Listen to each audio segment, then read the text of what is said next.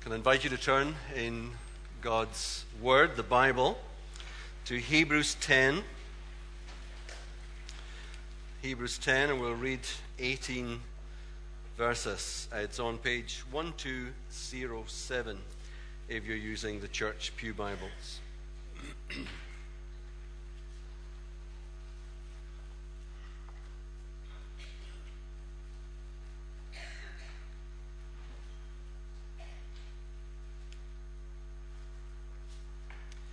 So, Hebrews 10 and verse 1.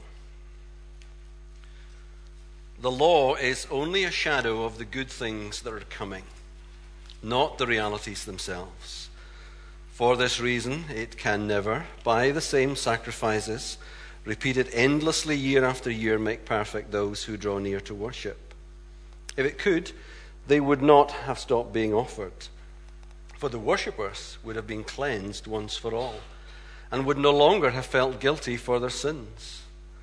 But those sacrifices are an annual reminder of sins, because it is impossible for the blood of bulls and goats to take away sins.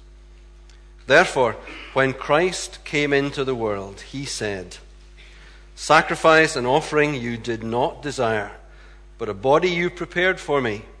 With burnt offerings and sin offerings you were not pleased. Then I said, Here I am. It is written about me in the scroll, I have come to do your will, O God. First, he said, Sacrifices and offerings, burnt offerings and sin offerings you did not desire, nor were you pleased with them, although the law required them to be made. And then he said, Here I am. I have come to do your will. He sets aside the first to establish the second. And by that will, we have been made holy through the sacrifice of the body of Jesus Christ once for all. Day after day, every priest stands and performs his religious duties. Again and again, he offers the same sacrifices, which can never take away sins.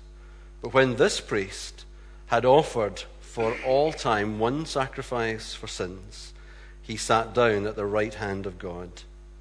Since that time, he waits for his enemies to be made his footstool, because by one sacrifice he has made perfect forever those who are being made holy. The Holy Spirit also testifies to us about this. First, he says, This is the covenant I will make with them after that time, says the Lord. I will put my laws in their hearts and I will write them on their minds. And then he adds, their sins and lawless acts I will remember no more. And where these have been forgiven, there is no longer any sacrifice for sin. Amen. This is the Word of God. We're going to explore these verses uh, in a bit more detail later on. But first of all, let me put a question to you. I've got a couple of questions for you this evening. Uh, question one Should British taxpayers' money be used to fund the Pope's visit to Britain next week? Don't all cry out. Uh, the BBC News on the 4th of September uh, said that uh, of a survey, quite a significant survey, taxpayers said it shouldn't be the British government or the taxpayers' um, responsibility to pay for the visit. Uh, Stephen McGinty in The Scotsman, two days later, said uh, in an article uh, entitled The State Should Share Pope Visit Cost, uh, says that uh, the Archbishop of Westminster, Vincent Nichols, the head of the Catholic Church in England and Wales, said taxpayers should pay up to £12 million for the Pope's visit to Britain. Now, I don't know if you've got a strongly held opinion or view on the funding of the visit that's going to hit Scotland on Thursday this week. You might be against the visit taking place altogether, irrespective of how much it costs. But whether the visit should or shouldn't be happening, or who or should not, who should or should not be funding it, isn't actually the main issue. There's a far more important question to consider and bigger questions to be addressed. Uh, in our staff team meeting, uh, I think a couple of months ago now, Paul um, gestured to me with a bit of enthusiasm and said, How about we do a series coinciding with the Pope's visit to Scotland. And like a stupid schoolboy error I always fall into, I said, Yeah, what a great idea. so over the next three weeks, I'm doing a series um, entitled The Courage to Be Biblical. And we'll think about that. Here's the second question for you Is it time to put the past behind us and be reunited, Protestants and Catholics, forgetting the things that have divided us historically? and seek to establish a relationship of ecumenism that will allow us to work and worship together. Now, uh, at the end of August, the leader of the Roman Catholic Church here in Scotland, Cardinal Keith O'Brien, he gave details of the St. Ninian's Day parade uh, at Edinburgh Castle. It's going to take place here in the city on Thursday. Uh, if you've not noticed in the bulletin, our church office is closed. Uh, some of us will still be working, but the office is closed for that day because of uh, the congestion that will be in the city centre. Now, organisers of this St. Ninian's Parade have dubbed the event a grand Scottish spectacle, with actors playing key historical figures, including uh, St. Columba, St. Margaret, Queen Mary of Scots, John Knox, uh, played by actors leading the parade. The Fiona, uh, Fiona Hislop, who is the culture minister, said the St. Ninian's Day parade will be a wonderful occasion as crowds gather in the streets of Edinburgh to extend the world renowned, warm Scottish welcome to the Holy Father. This is a great opportunity for all of Scotland to celebrate the positive contribution all our faith communities make to the life of our nation. Now, here's the thing, folks. Put like that, it all sounds like a bit of a harmless good fun, a real good day out, doesn't it? But the question is is it? In our sermon series over the next three weeks, we're planning to look at three of the major doctrines that were the focus of the Reformation and their significance uh, for us today to, be, to have the courage to be biblical. Uh, there were five major doctrines. Uh, Sola Scriptura, which means by Scripture alone, sola fide, by faith alone, sola gratia, by grace alone, solus Christus, or sola Christo, Christ alone, or through Christ alone, and solo Deo Gloria, glory to God alone. We're looking at three of those uh, under the titles Christ alone, Bible alone, that's Scripture alone, and faith alone over the next few weeks. Now, there are many things that, do you want to bring up that slide for me, the, the title? Thank you. Christ alone. This is the, tonight's sermon, not priests and the Mass. And we will look at Hebrews 10 later on. Now, of course, there are many things that post Reformation Protestant church uh, holds in common with Roman Catholicism. The Catholics claim to believe in a basic Trinitarian view of God the Father, the Son, and the Holy Spirit, for example. They're champions at speaking out against issues such as abortion, euthanasia, homosexuality, and other gender related matters regarding a biblical view of the role of men and women in society uh, and in the home and in the church. Their contribution to combating poverty and seeking to minister among the poor and the outcast of the world is hard to beat, maybe second to none. Some of you will have seen in a recent article in Evangelicals Now by John Benton a very what I think is a helpful published article entitled Roman Catholicism An Examination. And in it, he said, with the visit of Pope Benedict to Britain due in September, is it right to remind ourselves how Catholicism differs from the biblical gospel? And so at times I will be quoting in the next few minutes directly from his article as he helpfully lists 10 points on which Protestant evangelicals differ significantly from Roman Catholics. The reason that we're calling this series The Courage to be Biblical is that we don't want to see this as kind of anti Catholicism.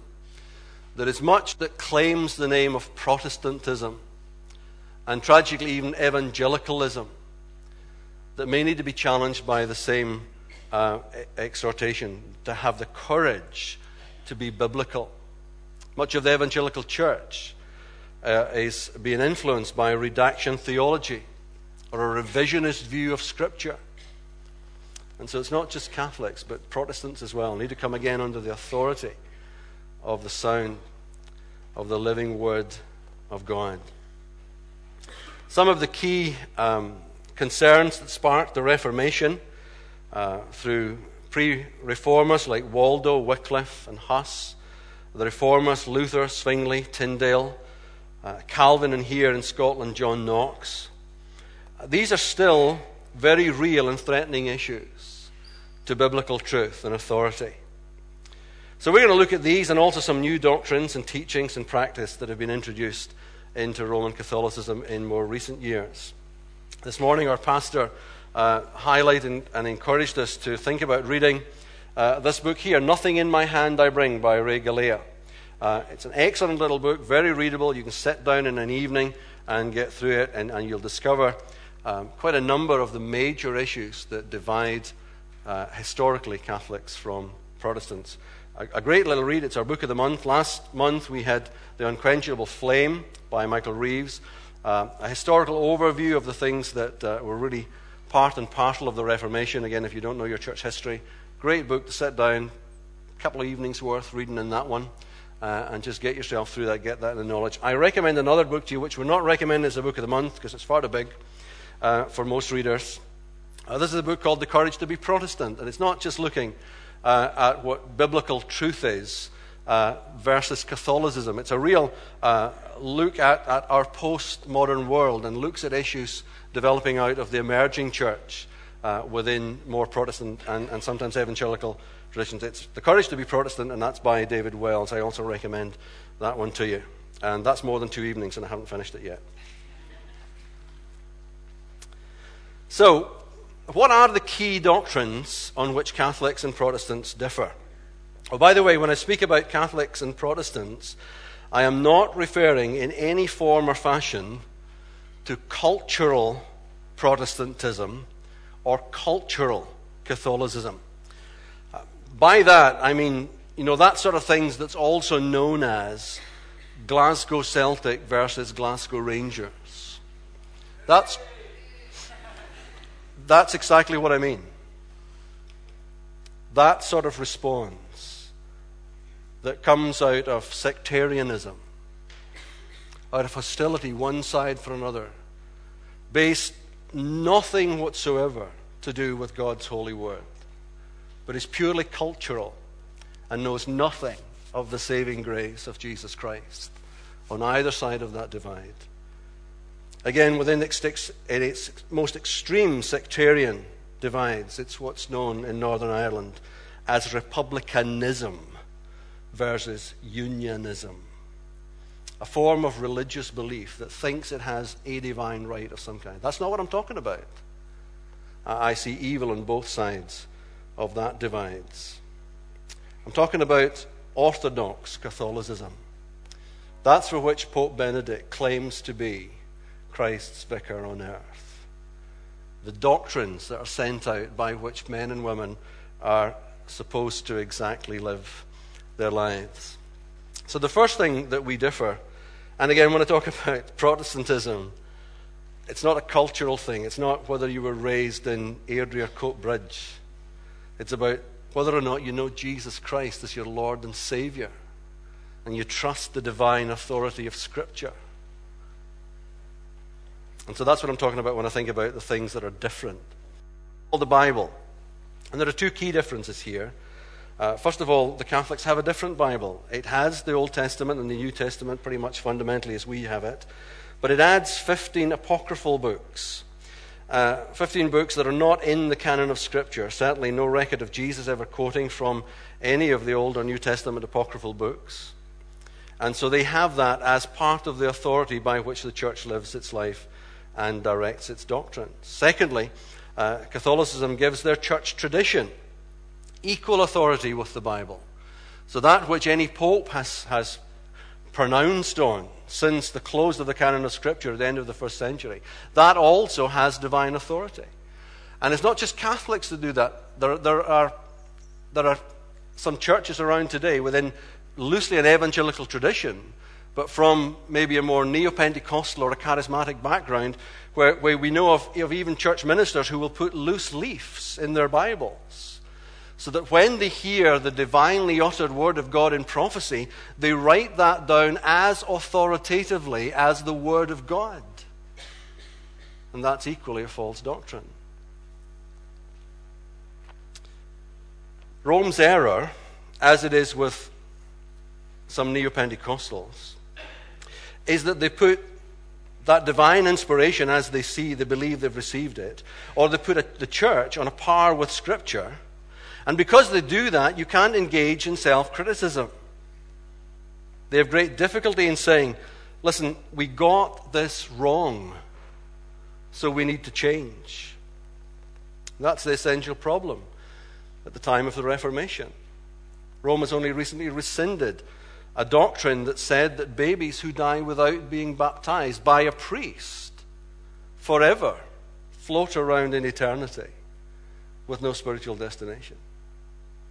Can you imagine the pain? The absolute unnecessary pain that that has caused hundreds of thousands of women and men over many hundreds of years. And of course, it has no bearing in Scripture whatsoever. Secondly, where we differ hugely with them is on the issue of the Pope. Um, the Pope, it's from the Latin papa. My father, incidentally, piece of useless information, you, used to farm an island called Papa Stronsay. Um, it's now been set up as, as a, a, a, monastic order. Uh, so glad my dad wasn't part of that when it was going. Uh, but the, the, the Holy Father, the Pope, is said on earth to be here in place of Jesus Christ. The Catechism of the Catholic Church says, For the Roman pontiff, by reason of his office as vicar of Christ and as pastor of the entire church, has full, supreme, and universal power over the whole church. Quoting directly from their catechism. Vatican I in 1870 claimed supreme authority and infallibility for the Pope on all aspects of faith and morals, especially when he speaks officially. Um, remember being at Bible college, and there was great hope following Vatican II that somehow that, that, that which was in, held in, in, in deep, deep, entrenched views by Rome throughout the world would be rescinded and relaxed. And there has been some modification, but nevertheless, the infallibility of the Pope is part of Catholic teaching. What he says is what God says because he is God's representative here on earth. Now, I think this is serious. I think that that blasphemy is tantamount to usurping the role and ministry of the Holy Spirit, who Jesus said would be his replacement on earth after he ascended to his heavenly throne. Thirdly, on the priests, the priest is said to be a special person who by ordination receives special grace, which he can communicate to other people. He's able, for example, to hear confession and to forgive sins. Without the priesthood, salvation is said to be impossible, for the priests are believed to be the channels, the sole channels of God's grace.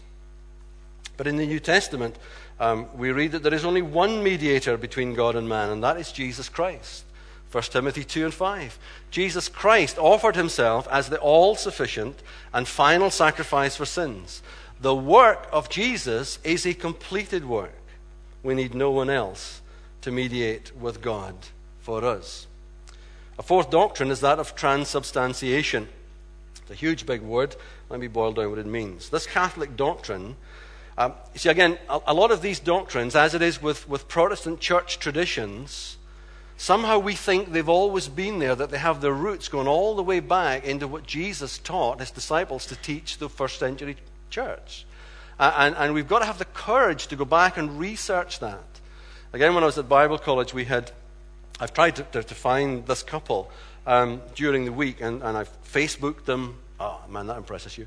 Um, and, and they haven't got back to me, but when I was at college, the girl's father came to college to teach us that as a Catholic priest working in Spain, he had been called to the Vatican to, to, to work on, on a doctrinal thesis that proved that Peter was the first pope.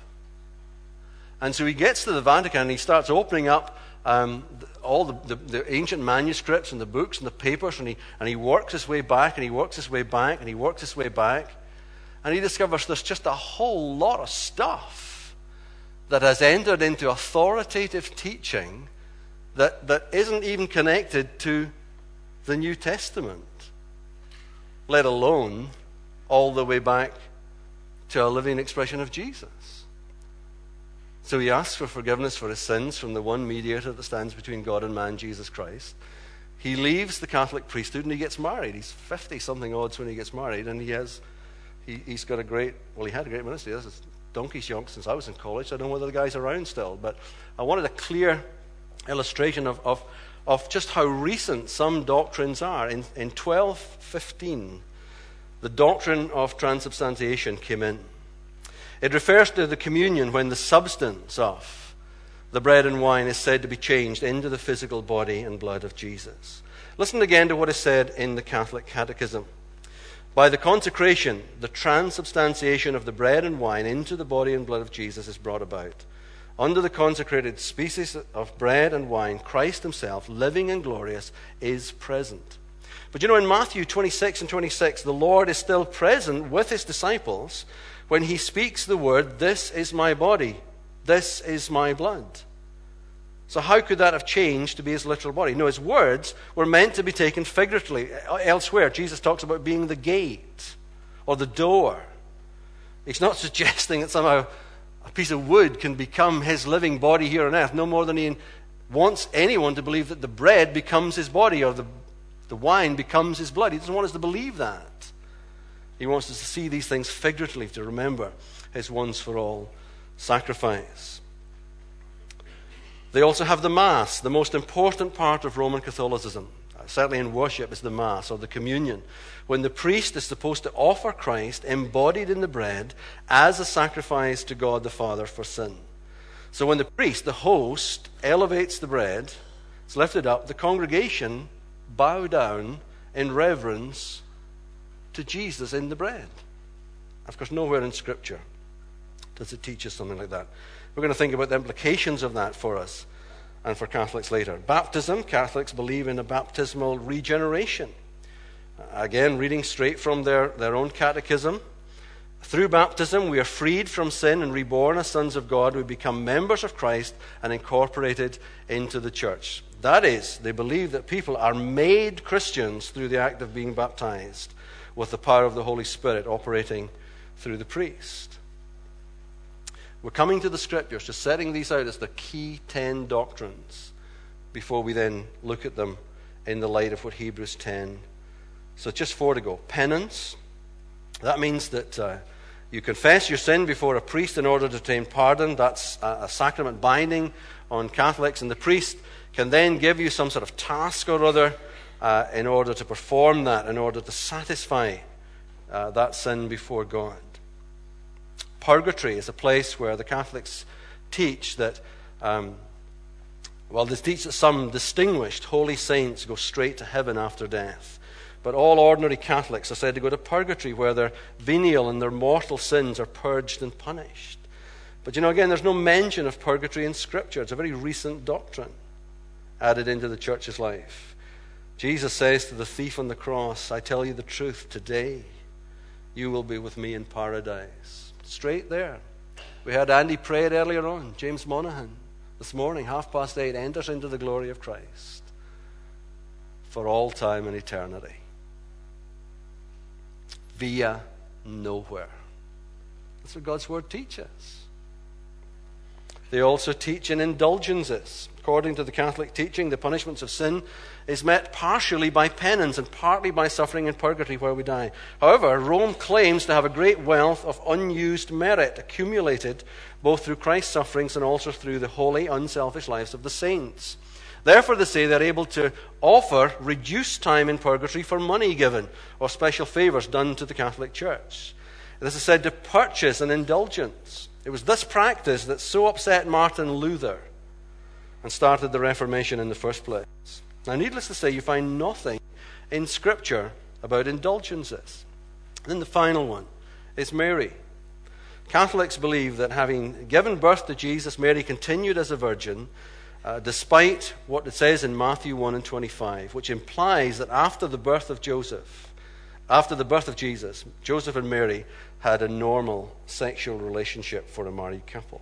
Mark 6 and 3 clearly states that our Lord Jesus had brothers and sisters. And as recently as in 1854, the Pope declared that Mary was conceived free from sin and remained sinless despite the fact that in Luke 1 and 47 she declares that the Lord Jesus is her Savior. Catholicism goes on to say that Mary uh, was uh, taken in her body and soul straight to heaven. Uh, that doctrine uh, was declared as recently as 1950. And there she is enthroned as the Queen of Heaven, where she prays for her church and is in some degree to be worshipped. Nothing, again, is said of this in the Bible. So that maybe does sound like a lot of Catholic beating. I'm really, I do apologize for that. Do you know, there is much that is in error in the liberal Protestant church. There is much that is in error in the evangelical Protestant church. There is much that is in error in my heart and in yours unless we bring it under the authority of Scripture.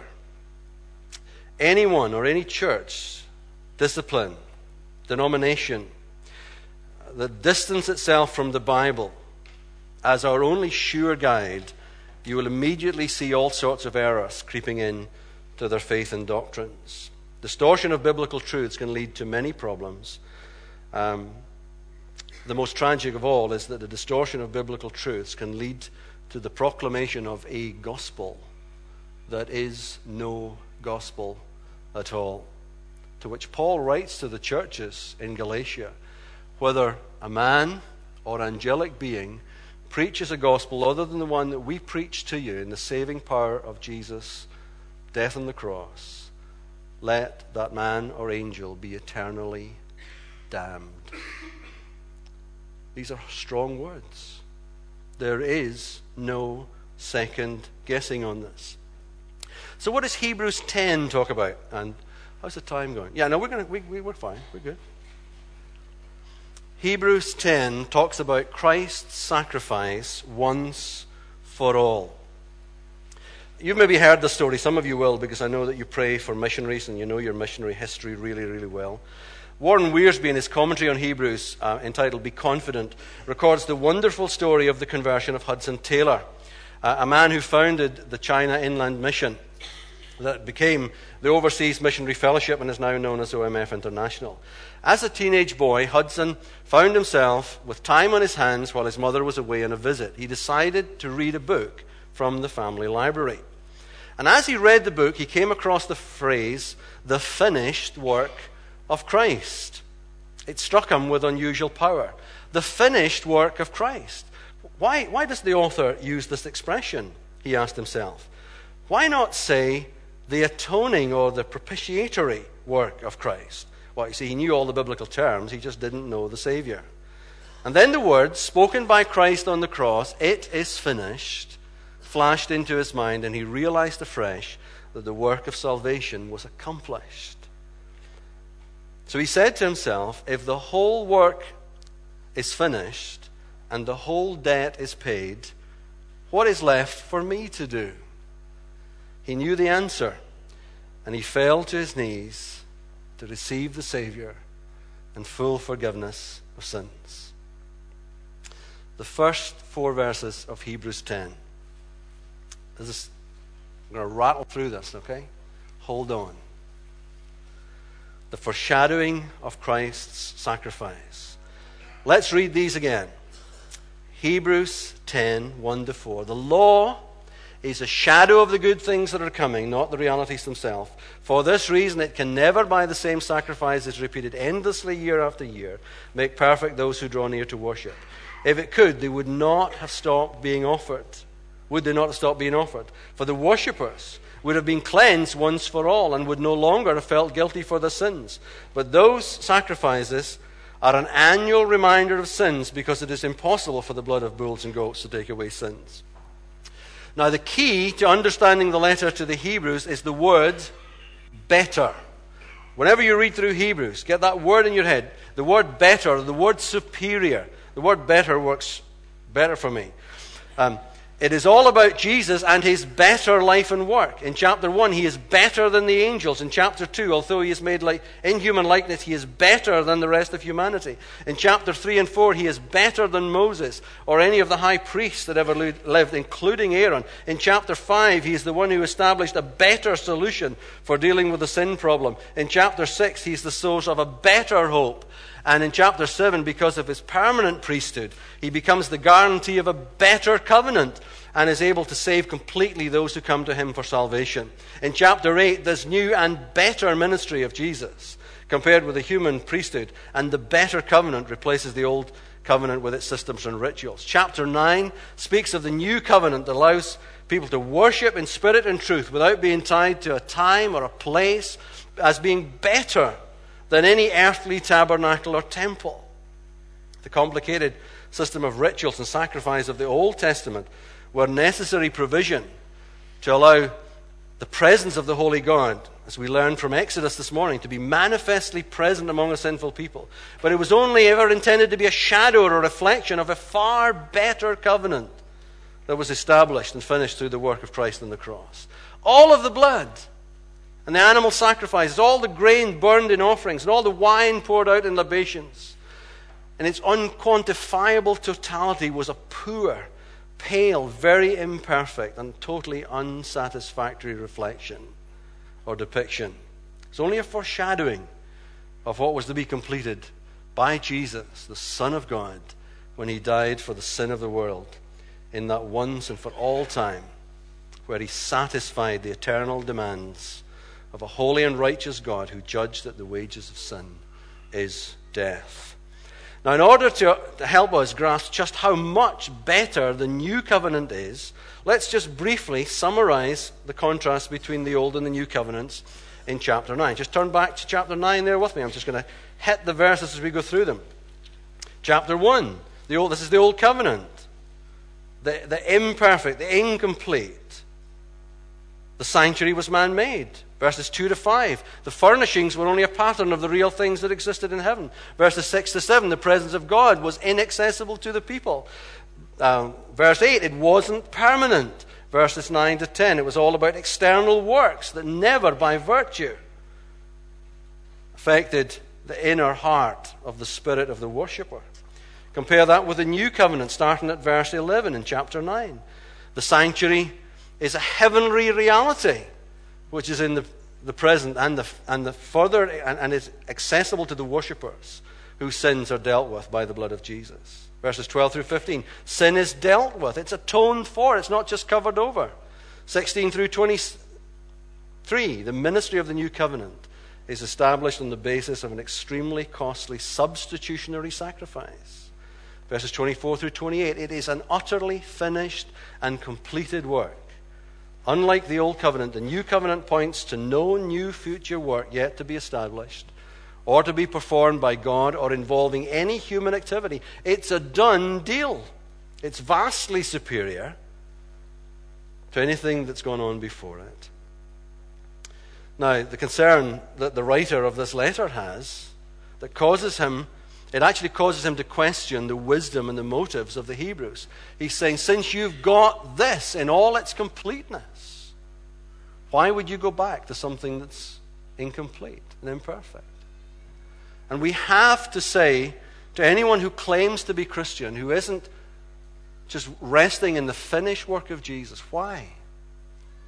Why would you, why would you put your trust? Why would you put your faith in something that at best can only point you to that which has already been done. You can't redo it.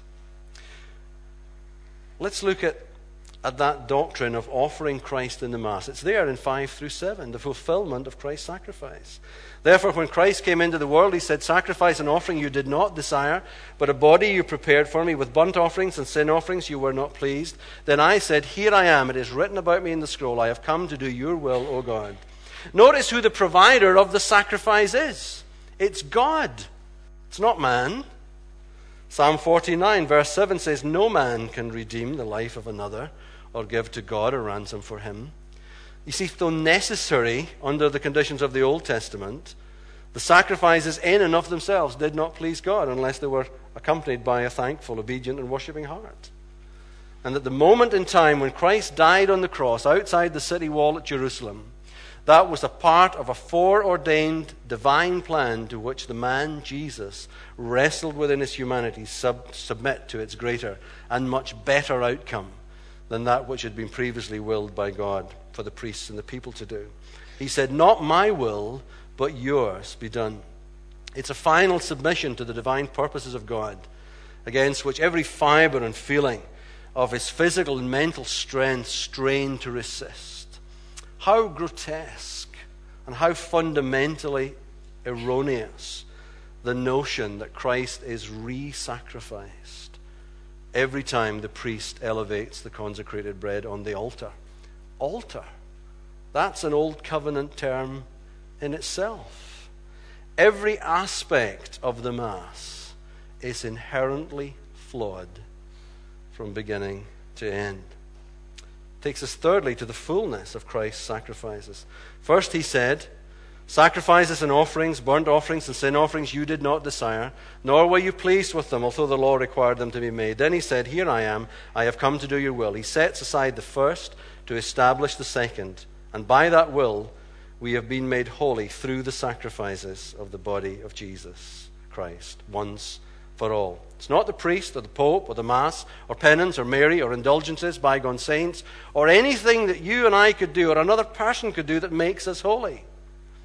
It's by submission to Jesus' will, to be obedient to the Father's will in that once for all sacrifice, that his perfect substitutionary sacrifice in dying a horrible death on a cruel cross satisfied the eternal judgment of God against the sin of all who believe and trust in Jesus. Our holiness is secured by that same submissive will of Christ's in obedience to the Father.